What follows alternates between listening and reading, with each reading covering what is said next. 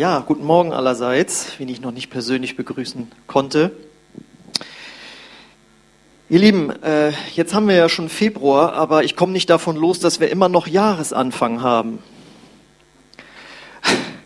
Ich glaube, ich werde das so als Running Gag bis zum Ende des Jahres durchziehen, weil es ist ja gut, äh, man kann ja am Anfang eines Jahres immer mal so überlegen, wie möchte ich dieses Jahr verbringen. Und wenn man dann Dinge vielleicht ändert, sich ein paar andere Gewohnheiten vielleicht angewöhnt, dann kann das die nächsten Jahre einen wirklich nach vorne bringen. Und wir haben ja äh, die letzten Male darüber eben drüber gehört, wie können wir unsere Zeit sinnvoll einsetzen, die Gott uns geschenkt hat.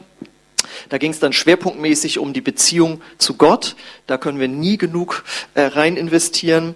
Und dass diese Beziehung das Fundament bildet, mit dem wir nicht nur durch dieses Jahr, sondern durch unser ganzes Leben gehen werden. Und wir hatten gehört, wir hatten ja Herr Chris und Tanja Mühlern hier, ähm, dass wir eine Einladung von Gott haben, jeden Tag zu ihm zu kommen und dass wir diese Einladung annehmen, wenn wir anfangen zu beten, sein Wort zu studieren, wenn wir vielleicht sogar fasten, dass wir dann in dieses Fundament investieren, das uns eben auch durch Krisen trägt, wie wir letztes Mal gehört haben. Ähm, heute geht es jetzt aber zur Abwechslung mal nicht um uns, äh, sondern um andere Menschen, äh, denen wir Gutes tun können in diesem Jahr, das vor uns liegt. Denn dafür sollten wir auch die Zeit immer nutzen, wie wir unsere Zeit verplanen, dass nicht nur uns gut geht mit Gott oder wie auch immer, sondern dass wir ähm, eben auch äh, Menschen dadurch helfen. Und deswegen heißt die Predigt heute auch das Beste, was man einem Menschen tun kann. Und was das wohl ist, werden wir jetzt im folgenden Bibeltext herausfinden. Den finden wir im Johannesevangelium Kapitel 1, die Verse 40 bis 42. Da heißt es, Andreas, der Bruder des Simon Petrus, war einer der beiden, die das Wort des Johannes gehört hatten und Jesus gefolgt waren. Dieser traf zuerst seinen Bruder, also Andreas, dieser traf zuerst seinen Bruder Simon und sagte zu ihm, wir haben den Messias gefunden, das heißt übersetzt Christus. Und er führte ihn zu Jesus. So, was ist jetzt also da drin versteckt? Was ist das Beste, was man einem Menschen auf dieser Erde in diesem Leben tun kann? Im letzten Satz haben wir die Antwort, er führte ihn zu Jesus. Das ist das Größte und Beste, was man einem Menschen tun kann. Und wie oft vergessen wir das, weil wir damit beschäftigt sind, was ist das Beste, was man mir tun kann. Aber es geht darum, was ist das Beste, was wir einem Menschen tun können. Das heißt, wir sollen, dürfen, können ganz viele Dinge Gutes Menschen tun. Ja, wir sollen, das steht ja auch in der Bibel, wir sollen Menschen helfen, die in Not sind. Ja, wir dürfen für sie äh, beten, wir dürfen finanziell weiterhelfen, praktische Hilfe jemandem zuteil werden lassen. Wir sollen uns gegenseitig ermutigen. Das sind alles Dinge, die wir tun können sollen. Ja, aber das Beste, was wir einem Menschen tun können, ist ihn zu Jesus zu führen. Und da möchte ich dich jetzt noch mal mit reinnehmen. Erinnere dich mal daran, wer war das bei dir? Wer hat dich zu Jesus geführt? Bei einigen sind es die Eltern ganz früh, aber ganz viele sind ja auch erst später zum Glauben gekommen. Erinnere dich jetzt mal dran. Ich gebe dir jetzt mal eine kurze Zeit. Wer hat dich zu Jesus geführt? Oder maßgeblich. Meistens sind es ja mehrere Menschen. Bei mir waren das mehrere Menschen, aber maßgeblich mein Bruder, durch den ich zum Glauben gekommen bin. Und ja, erinnere dich da mal mit Dankbarkeit dran, dass es irgendjemanden gab, für den du so wichtig warst, dass er dir das Beste gegeben hat, getan hat, was man einem Menschen tun kann, nämlich dass er dich zu Jesus geführt hat. Und die Frage ist, warum ist das jetzt das Beste? Was man einem Menschen tun kann. Warum ist es das Beste, was einem Menschen tun kann, ihn zu Jesus zu führen? Warum ist das Beste, was einem passieren kann, zu Jesus geführt zu werden? Und da möchte ich ja auch jetzt in ein Gedankenexperiment mit reinnehmen. Überleg mal, versuch dir mal auszumalen, wo du jetzt wärst, was du jetzt machen würdest, wie du jetzt drauf wärst, wenn du nicht zu Jesus gekommen wärst. Mal dir das mal aus.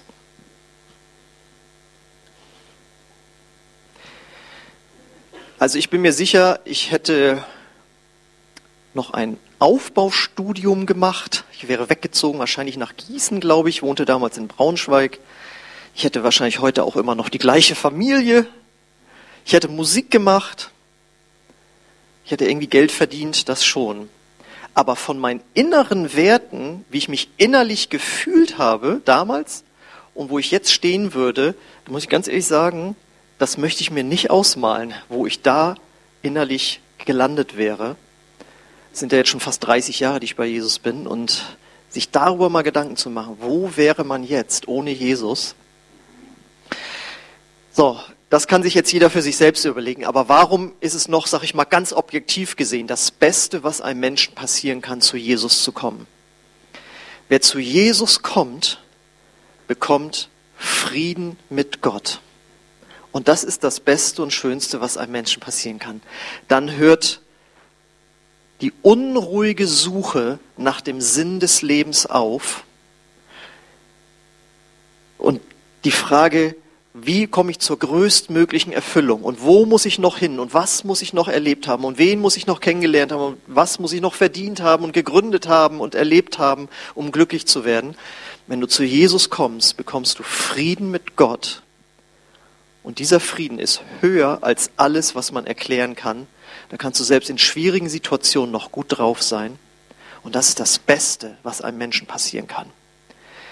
Wer zu Jesus bekommt, kommt, bekommt ewiges Leben. Dann hat der Tod auf einmal eine ganz andere Bedeutung. Wir verdrängen ja alle in unserer Gesellschaft irgendwie den Tod. Und wenn er uns dann irgendwie nahe kommt, wie durch so eine Pandemie, dann schrecken wir zusammen. Aber als Christ möchten wir natürlich auch nicht unbedingt morgen tot sein, aber wir wissen, für uns geht das richtige Leben dann erst los. Und das ist ja das nächste. Wer zu Jesus bekommt, der bekommt eben dieses ewige Leben, das jetzt schon anfängt, diese innere Neugeburt, der Friede, der da ist. Und du weißt, das geht bis in die Ewigkeit. Und das ist das, wonach alle Menschen suchen. Wer zu Jesus kommt, wird von Gott von innen verändert. Ja, deine charakterlichen Eigenschaften werden sich ändern. Und das ist der Start eines Prozesses. Und die wichtigste Frucht, von der die Bibel spricht, ist, dass Liebe immer wichtiger wird in deinem Leben. Und da ist Gott bei uns allen auf verschiedene Arten am Wirken. Und Liebe drückt sich nicht nur aus, indem man nett ist zu anderen irgendwie, sondern äh, es beinhaltet auch ganz viele Dinge, dass man sich selbst annimmt, dass man sich selbst anfängt zu lieben, dass Minderwertigkeit weggehen kann, dass wir wegkommen von dem Stolz, der uns Probleme macht, Neid, Eifersucht, all diese Dinge, all das wird verändert. Und da denkt man ja meistens an andere und nicht an sich selbst. Aber stell dir mal vor, alle anderen würden so von Jesus verändert werden. Und dann am Ende auch noch du. Ja, das ist das Beste, was einem passieren kann. Wenn wir zu Jesus gehören, dann wissen wir, wir unser, der Weg ist frei zu Gott, dass wir zu Gott beten können, dass er unsere Gebete erhört. Und der Clou am Gebet ist ja auch ganz stark die Gebetserhörung. Und es gibt so viele Probleme, durch die man gehen kann in diesem Leben. Aber wenn wir zu Jesus gehören, dann können wir beten und er hilft uns in diesem Leben. Wir haben es jetzt gerade gehört, körperliche Heilung ist da drin, aber Gott schenkt ja auch ganz viel innere Heilung, die man äh, bekommen kann. Und ganz wichtig auch, wer mit Jesus lebt, kann mit weniger Angst durchs Leben gehen als andere Menschen. Ja, das heißt nicht, dass wir angstfrei wären, aber wir können mit weniger Angst durchs Leben gehen und können auch darin wachsen. Und wie kaputt macht Angst das Leben, ja? Und wenn du zu Jesus gehörst, kannst du lernen, mehr ihm zu vertrauen als den inneren Ängsten. Ja, wir lernen zu vergeben. Ja, Unvergebenheit macht einen krank, macht die Beziehung kaputt. Und Gott sagt, so wie ich dir vergeben habe, möchte ich, dass du anderen vergibst. Und wenn wir das in unserem Leben implementieren, werden wir einfach seelisch gesunde Menschen. Auch das ist das Beste, was einem Menschen passieren kann. Wir bekommen durch Jesus Weisheit fürs Leben. Ja, die Bibel sagt, dass wir, wenn wir uns Weisheit mangeln, sollen wir bitten und glauben, dass wir sie empfangen haben. Und Gott zeigt uns, wie wir Prioritäten in unserem Leben setzen können, dass unser Leben gelingt, bis in die kleinsten Kleinigkeiten hinein, auch wie wir die Kinder erziehen oder sonst wie mit Menschen umgehen. Gott will uns da Weisheit geben. Er gibt uns ganz neue innere Werte, mit denen wir durchs Leben ge gehen können. Auf einmal haben wir eine andere Sicht auf unsere Finanzen. Wir erkennen, dass es ein Geschenk von Gott ist, welche Bedeutung Sexualität für Gott hat und wie wir damit umgehen können und sollten. Das geht rein bis dahin, dass wir vielleicht auch politisch Dinge auf einmal anders sehen, die wir vorher ganz anders bewertet haben. Denn wir haben ja mit Gott auf einmal einen Bezugspunkt, den ganz viele Menschen nicht haben. Wir erkennen auf einmal den Sinn und Wert der Schöpfung, aber auch, wo die Schöpfung in der Priorität äh, im Leben stehen sollte. Ja, es ist so ganz große Veränderungen geschehen da im inneren Denken und das macht einen frei, führt uns einen raus aus Selbstbezogenheit und so glaube ich, stimmt ihr mir zu, das Beste, was einem Menschen passieren kann, ist, wenn er zu Jesus kommt. Wenn es jetzt das Beste ist, warum kommen dann nicht so viele? Wenn das jetzt alles stimmt, was ich gesagt habe, warum kommen dann nicht mehr Menschen zu Jesus und sagen, den will ich auch unbedingt haben, das, was du da beschrieben hast, möchte ich auch. Ich möchte auch Vergebung, ich möchte auch ewiges Leben, ich möchte auch Gott kennenlernen, einen Bezugspunkt haben und all diese Dinge. Und das Problem ist, zu wenigen Menschen wird gesagt, dass Gott all das für sie vorbereitet hat.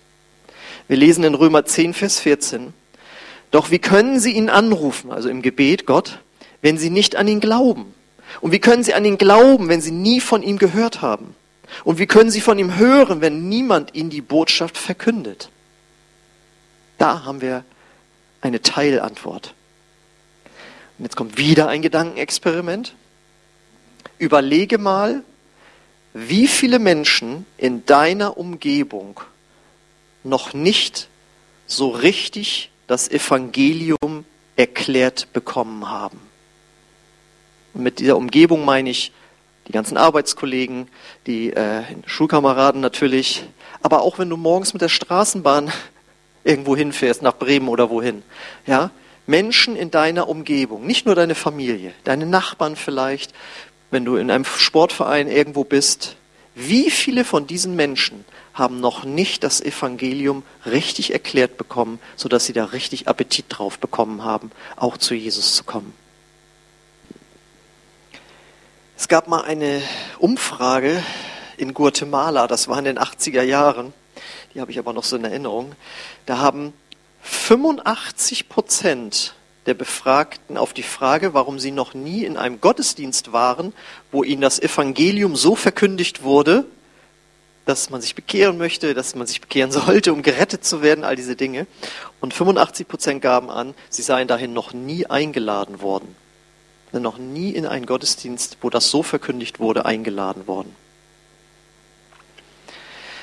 Jetzt sagst du vielleicht, ja, das ist ja alles richtig wohl, aber ich wüsste gar nicht, wie ich das jemandem erklären soll, wenn der mir mit so einer Frage kommt.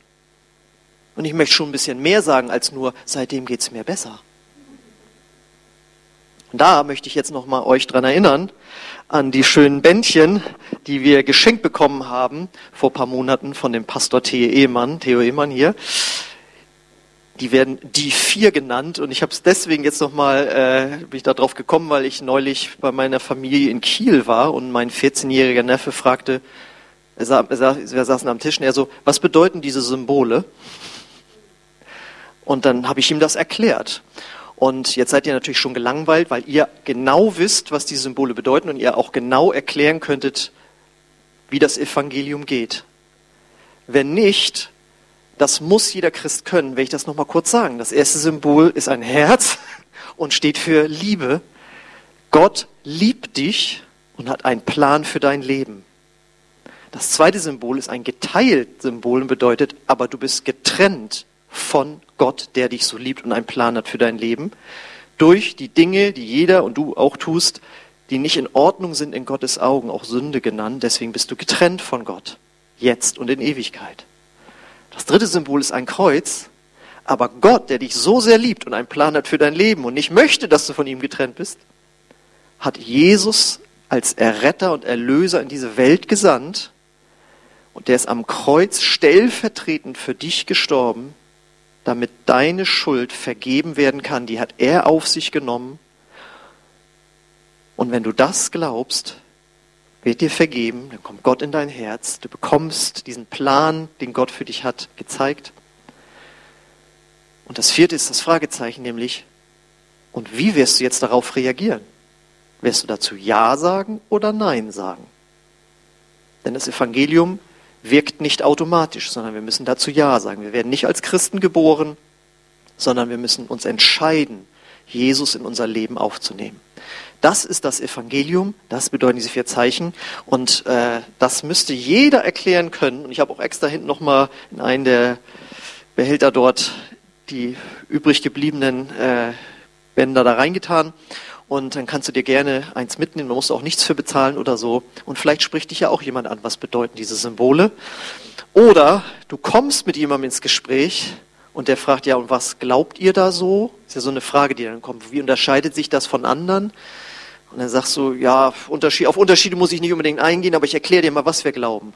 Und während du dann so glaubst, machst du so, also ähm, wir glauben, dass Gott uns liebt, einen Plan hat für unser Leben, äh, dass wir alle getrennt sind von Gott aufgrund der Dinge, die wir falsch machen. Aber weil Gott uns so liebt, hat er Jesus gesandt, der für uns am Kreuz starb. Und wenn du das glaubst, wirst du gerettet. Und ich wollte dich fragen, was wirst du tun? ja, okay. Ähm, jetzt gibt's aber noch einen einfacheren Weg, wer das für zu aufwendig hält. Noch einfacher für dich ist es, du lädst einfach jemanden ein, wo jemand anders erklärt, wie man zu Gott und zu Jesus kommen kann. Und das äh, möchte ich euch jetzt hier nochmal äh, vorstellen. Das möchten wir nämlich ganz gerne wieder tun, wenn jetzt die Zeiten wieder besser werden. Wir möchten gemeinsam das tun und Menschen einladen, dass sie in unseren Gottesdienst kommen und äh, das Evangelium hören und erklärt bekommen. Und zwar möchten wir das gemeinsam machen, deswegen müsste da die nächste Folie zu sehen sein. Genau, das ist ja unser Jahresmotto, das ich neulich vorgestellt habe.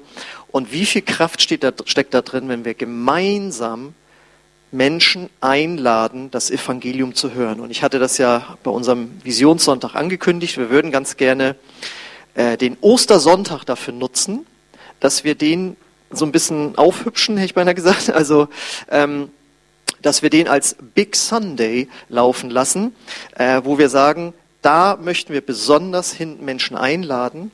Dort wird das Evangelium verkündet und erklärt.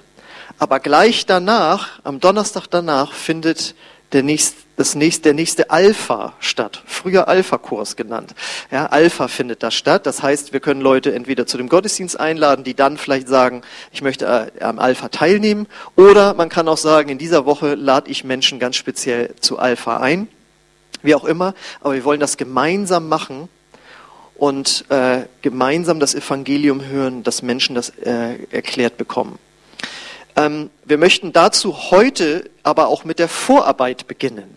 Denn jetzt komme ich zu dem zweiten Grund, warum noch nicht so viele Menschen zu Jesus kommen, obwohl das doch das Beste ist, was einem Menschen passieren kann. Ich glaube, der zweite Grund ist, es wird zu wenig für Menschen gebetet, dass sie sich öffnen für das Evangelium. Wir lesen nämlich in 2. Korinther 4, Vers 4, der Satan, der Gott dieser Welt, hat die Gedanken der Ungläubigen so verblendet, dass sie das herrliche Licht der Botschaft nicht wahrnehmen können. Damit bleibt ihnen unsere Botschaft über die Herrlichkeit von Christus, der das Ebenbild Gottes ist, unverständlich. Und da kann man auch nicht zu den Menschen sagen, nun check das mal, dass Jesus das Beste ist, sondern wir müssen gegen diese Verblendung anbeten. Und das ist eine reine geistliche Sache, das ist ein geistlicher Kampf. Die, dieser Kampf findet im Gebet statt. Wir können für Menschen beten, damit sich ihre Herzen für das Evangelium öffnen. Und daraus können dann wirklich Wundergeschichten werden, wie ich mal jetzt eine vorlesen möchte. Ich habe ja schon viel gelesen und die ist eigentlich relativ einfach auch, aber die fand ich so hammermäßig. Und zwar habe ich neulich äh, die Biografie von Paul Hathaway gelesen. Den kennt fast keiner, ich kannte den auch nicht. Der hat das Buch äh, The Heavenly Man äh, geschrieben über diesen chinesischen Pastor. Das haben, das haben vielleicht einige gelesen. Und das war eine ganz zerbrochene Persönlichkeit und er ist als Jugendlicher zum Glauben gekommen und leitet heute ein Missionswerk in Asien. Ähm, das Missionswerk heißt Asia Harvest und der hat Zehntausende und Hunderttausende von Bibeln nach äh, China reingeschmuggelt, hat Tausende von Gemeinden mitgegründet. Also ist ein richtiger Mann Gottes. Und wie der zum Glauben gekommen ist, weil ihm jemand das Beste gegeben hat, was man tun konnte, liest sich folgendermaßen. Ähm, also er arbeitete in einem Betrieb und da hieß es, eines Freitagnachmittags wurde ich angewiesen, eine große Rolle Segeltuch zu Darrens Abteilung hinüber zu schaffen. Diesen Darren hatte er von weitem gesehen. Ich schob meinen Transportwagen durch die Türen, bis ich ihn gefunden hatte. Seltsamerweise stand er reglos und mit geschlossenen Augen an seiner Maschine. Es kam mir etwas absonderlich vor, aber ich beschloss, wortlos zu warten, bis er mich bemerkt hatte. Nach einigen Augenblicken schlug Darren wieder die Augen auf und sah mich direkt vor ihm stehen. Hi, man hat mir gesagt, ich sollte diese Rollen bringen, sagte ich. Er dankte mir, aber seine Gedanken schienen ganz woanders zu sein. Kurze Zeit später, als wir vor unseren Spinden standen und uns bereit machten, ins Wochenende zu gehen, sprach Darren mich an. Nach über einem Jahr in Australien war er der erste Mensch, der ein echtes Interesse zeigte, sich mit mir anzufreunden. Nachdem wir fast eine Stunde geplaudert hatten, stellte Darren mir plötzlich eine völlig unerwartete Frage. Glaubst du an Gott? Im ersten Moment fand ich keine Worte, aber dann murmelte ich, ja, ja, schon. Dann fragte er, denkst du, wenn du heute sterben würdest, würdest du in den Himmel kommen? Stolz antwortete ich, ja klar, ich bin im Grunde ein guter Mensch. Und dann erklärt er ihm das Evangelium. Und dann denkt man so, okay, was ist darin jetzt so bedeutsam? Jetzt erzähl, das war jetzt die Story von dem Paul. Jetzt kommt die andere Seite von dem Darren. Und da kommen wir jetzt alle ins Spiel. Später erzählte Darren mir den Rest der Geschichte hinter dem, was an diesem Freitagnachmittag in der Fabrik geschehen war. Einen Sonntag zuvor hatte sein Pastor die Gemeinde herausgefordert, aus sich herauszugehen und einen Ungläubigen einzuladen, am folgenden Wochenende mit ihnen in den Gottesdienst zu kommen. Darren war ein schüchterner junger Mann, aber er ging zum Gebet nach vorne. Der Pastor bat Gott, ihm den nötigen Mut zu geben und ihm die Person zu zeigen, die er einladen sollte. Der Freitagnachmittag kam, aber Darren hatte immer noch niemanden in seine Gemeinde eingeladen. Er beschloss, seine Arbeit für ein paar Augenblicke zu unterbrechen. Er schloss die Augen und betete, Herr, die Woche ist schon fast vorüber und es tut mir leid, dass ich noch immer keinen Menschen eingeladen habe, mit mir in die Gemeinde zu kommen. Bitte zeig mir, wen ich ansprechen soll. In diesem Moment öffnete er die Augen und sah mich, wie ich direkt vor ihm stand. Mein Leben stand vor einer dramatischen Veränderung. Ich war wie ein Fisch an Gottes Angel gewesen und fing er mich an, mich an Land zu ziehen. Und er ist tatsächlich da in den Gottesdienst gekommen, hat sich bekehrt und ist heute ein, der Leiter eines Missionswerkes, der hunderttausend, eigentlich Millionen Menschen durch seinen Dienst erreicht. Ist das krass? Nur weil ein schüchterner junger Mann gesagt hat, okay, Gott gebrauche auch mich. Das ist so der Hammer, oder? diese beiden Seiten zu sehen. Er stand da ein bisschen komisch, steht mit geschlossenen Augen da und der andere betet gerade und macht die Augen und dann steht da die Gebetserhörung. Unfassbar, oder? So, und dazu, jetzt bin ich hier der Pastor, der die Gemeinde herausfordert. Und ich rufe wieder auf zu unserer beliebten Aktion, nenn uns einen Namen. Das haben wir letztes Mal gemacht, hier, das sind Tischtennisbälle, kann man nur schwer kennen. Und da stehen auch vom letzten Mal Namen drauf. Das heißt, wir möchten euch, dich wieder einladen, dass du dir im Gebet ein, zwei Namen schenken lässt von Menschen, die du kennst und die du einladen könntest, an diesem Ostersonntag hierher zu kommen und oder an Alpha teilzunehmen. Und dann hast du diesen Namen empfangen, schreibst an unser Sekretariat, dort sitzt dann Jutta Otten, die nimmt den Namen oder die beiden Namen auf und äh, schreibt das dann auf einen äh, Tischtennisball und der kommt hier rein. Und jeden Sonntag können wir dann alle gemeinsam sehen, wie wir alle gemeinsam, jetzt schnell wieder die Folie zurück, hatte ich nicht geplant, wie wir gemeinsam versuchen, Menschen das Beste zu tun, was man ihnen tun kann, nämlich sie zu Jesus zu führen. Amen. Findet ihr das gut? Ja, total. Gut. Genau. So, und jetzt kommt nämlich da auch durch dieses Gebet wird nicht nur der Mensch verändert, sondern auch du selbst. Weil jetzt kommen wir zu dem dritten Grund, warum noch nicht so viele Menschen in Scharen zu Jesus kommen. Weil schlicht und ergreifend wir zu wenig Kontakte haben, so gute Kontakte, um ihnen diese gute Nachricht, diese Einladung weiterzugeben. Deswegen ist dieses Gebet nicht nur für den Menschen, sondern auch für dich. Und es geht darum, dass wir uns neu klar darüber machen, wenn Jesus gesagt hat, wir sollen das Salz der Erde sein, dann sollen wir uns nicht in christliche Salzlagerstätten zurückziehen. Wart ihr schon mal in so einer Höhle, wo der Salz da an der Wand hängt und so weiter? Das hat Jesus damit nicht gemeint, sondern das Salz soll raus in die Welt, ins Essen bei den anderen sozusagen. Genau. Und deswegen sollen wir einfach beten, zu wem kann ich einfach ganz neu oder überhaupt neu Kontakt aufbauen und diesen Menschen als Menschen wahrnehmen, ohne ihm sofort von Jesus zu erzählen, sondern zu hören, wie geht's ihm, ihn erzählen lassen, mich mit ihm treffen und äh, ihm einfach Gutes tun, auch dort, wo es äh, notwendig ist. Also das bedeutet nicht, ihr sollt sofort losrennen und hier, ich wollte mal die vier Dinge erklären, sondern einfach mit Menschen zusammen sein. Und es ist wichtig dabei, wir müssen uns einfach immer wieder erinnern, Menschen brauchen Zeit, um zu Gott zu kommen. Natürlich sind solche Geschichten die besten. Jemand kommt mit und wird sofort Christ. Aber die meisten Menschen durchleben einen Prozess, wo sie statistisch gesehen sieben Kontakte brauchen, bis sie sich dafür entscheiden, äh, zu Jesus zu kommen. Das lesen wir als letzte Bibelstelle Johannes 4, die Verse 37 bis 38. Da sagt Jesus, ihr kennt den Spruch. Der eine pflanzt und ein anderer erntet. Das ist wahr. Ich habe euch ausgesandt zu ernten, was ihr vorher nicht selbst erarbeitet habt. Andere hatten diese Arbeit schon getan und ihr werdet nun die Ernte einbringen. Ja, das bedeutet, vielleicht bist du derjenige, der jemanden nur einen Schritt weiter bringt, überhaupt mal drüber nachzudenken, ob es Gott gibt. Und jemand anders kommt und führt ihn wieder einen Schritt weiter. Und es kann sein, dass du der siebte Kontakt bist. Es kann sein, dass du der erste Kontakt bist. Ja, es ist ja immer so mit so viel Frust verbunden. Wir haben die beste Botschaft der Welt. Warum sagen nicht alle ja? Ja, es hat einfach damit zu tun, dass Menschen einen Prozess gehen. Und wie Ingolf Elzel, der frühere Präses unserer Gemeindebewegung, mal sagte, zur biblischen Evangelisation gehört der Misserfolg dazu.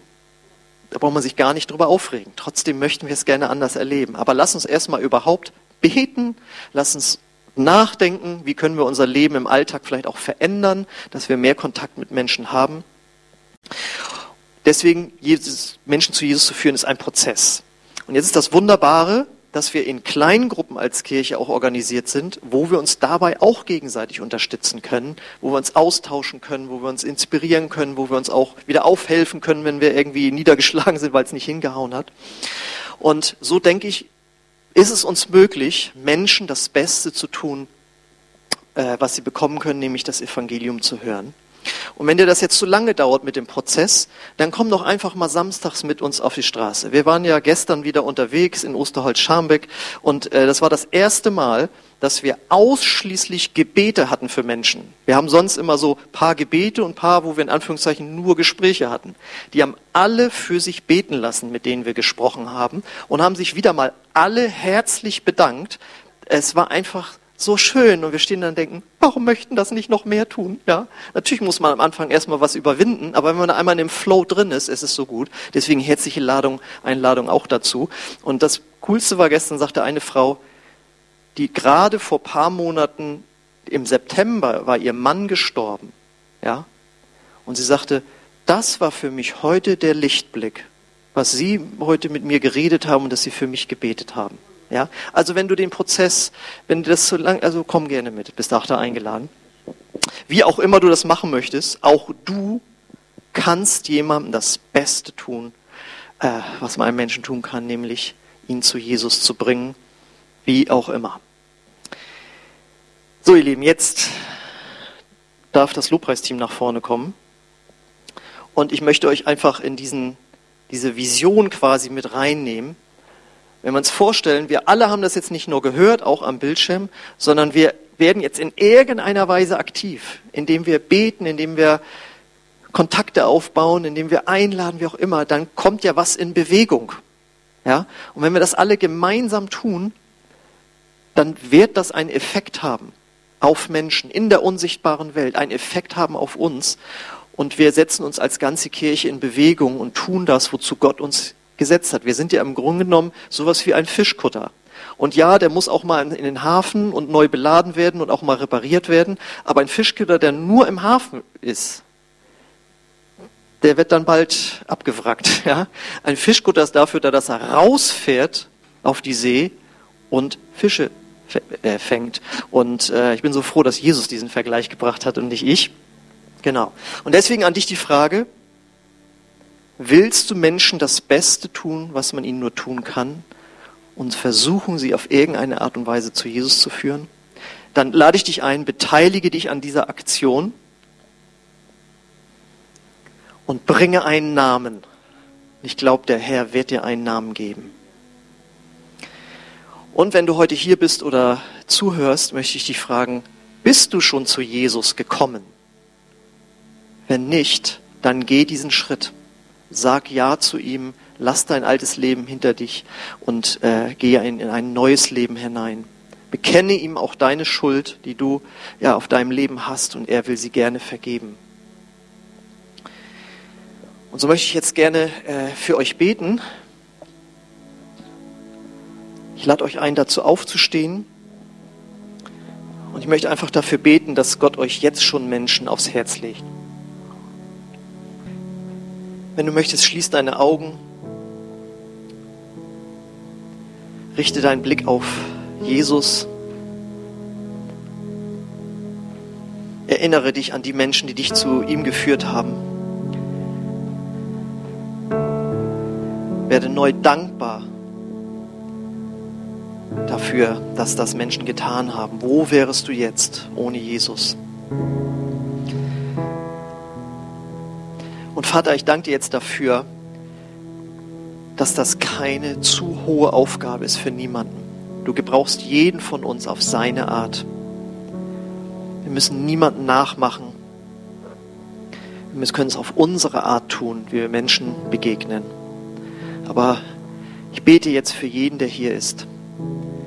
Lass ihn eine Begegnung haben mit dir und lass sie Begegnung haben mit Menschen, die dich noch nicht kennen. Und ich lade dich ein, Heiliger Geist, dass du jetzt schon anfängst, Gesichter, Namen zu zeigen für Menschen, die eingeladen werden können, für die gebetet werden kann. Danke, dass du die Menschen besser kennst als wir und sie noch mehr liebst, als wir sie jemals lieben können. Komm, Heiliger Geist, und berühre du unsere Herzen neu mit Dankbarkeit und neu mit einer Leidenschaft, Menschen das Allerbeste zu geben. Danke, Heiliger Geist, dass du uns herausforderst, aber nicht überforderst. Herr, wir wollen gemeinsam mit dir in diese neue Woche und diese Wochen bis Ostern und natürlich darüber hinausgehen und einfach das geben, was wir haben und du wirst es vermehren. Ich segne jeden Einzelnen, der hier ist, der bereit ist, diese Schritte zu gehen. Auch zu Hause, jeder, der da zuhört und zusieht. Danke, Vater, dass du uns gebrauchen willst, Herr, dass wir gemeinsam diese Aufgabe in Angriff nehmen, die du uns gegeben hast, Herr. Denn dafür ist Jesus gekommen, zu retten, was verloren ist.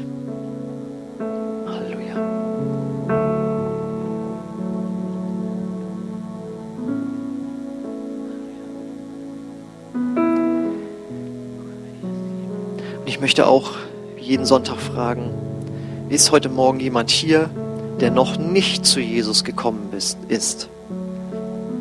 bist vielleicht in diesen Gottesdienst gekommen und du hast vielleicht zu Hause, guckst du jetzt zu, das ist angeschaltet und das ist super, aber du bist noch nicht zu Jesus gekommen. Zu Jesus kommst du, wenn du bekennen kannst, auch ich bin ein sündiger Mensch. Ich bekenne dir meine Schuld und ich wende mich davon ab. Und er sagt, und ich möchte ein neues Leben mit Jesus starten.